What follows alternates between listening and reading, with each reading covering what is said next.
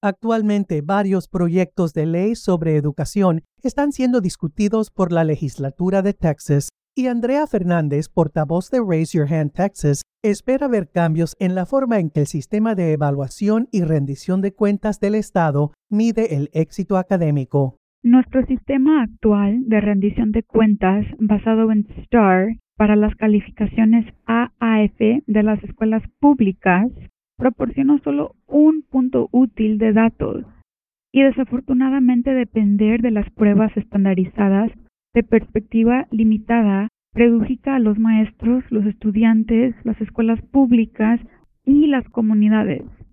Un conjunto completo de indicadores brindaría a nuestras comunidades una imagen más rica de los distintos y variados esfuerzos que realizan las escuelas de Texas para garantizar resultados positivos para todos los estudiantes de Texas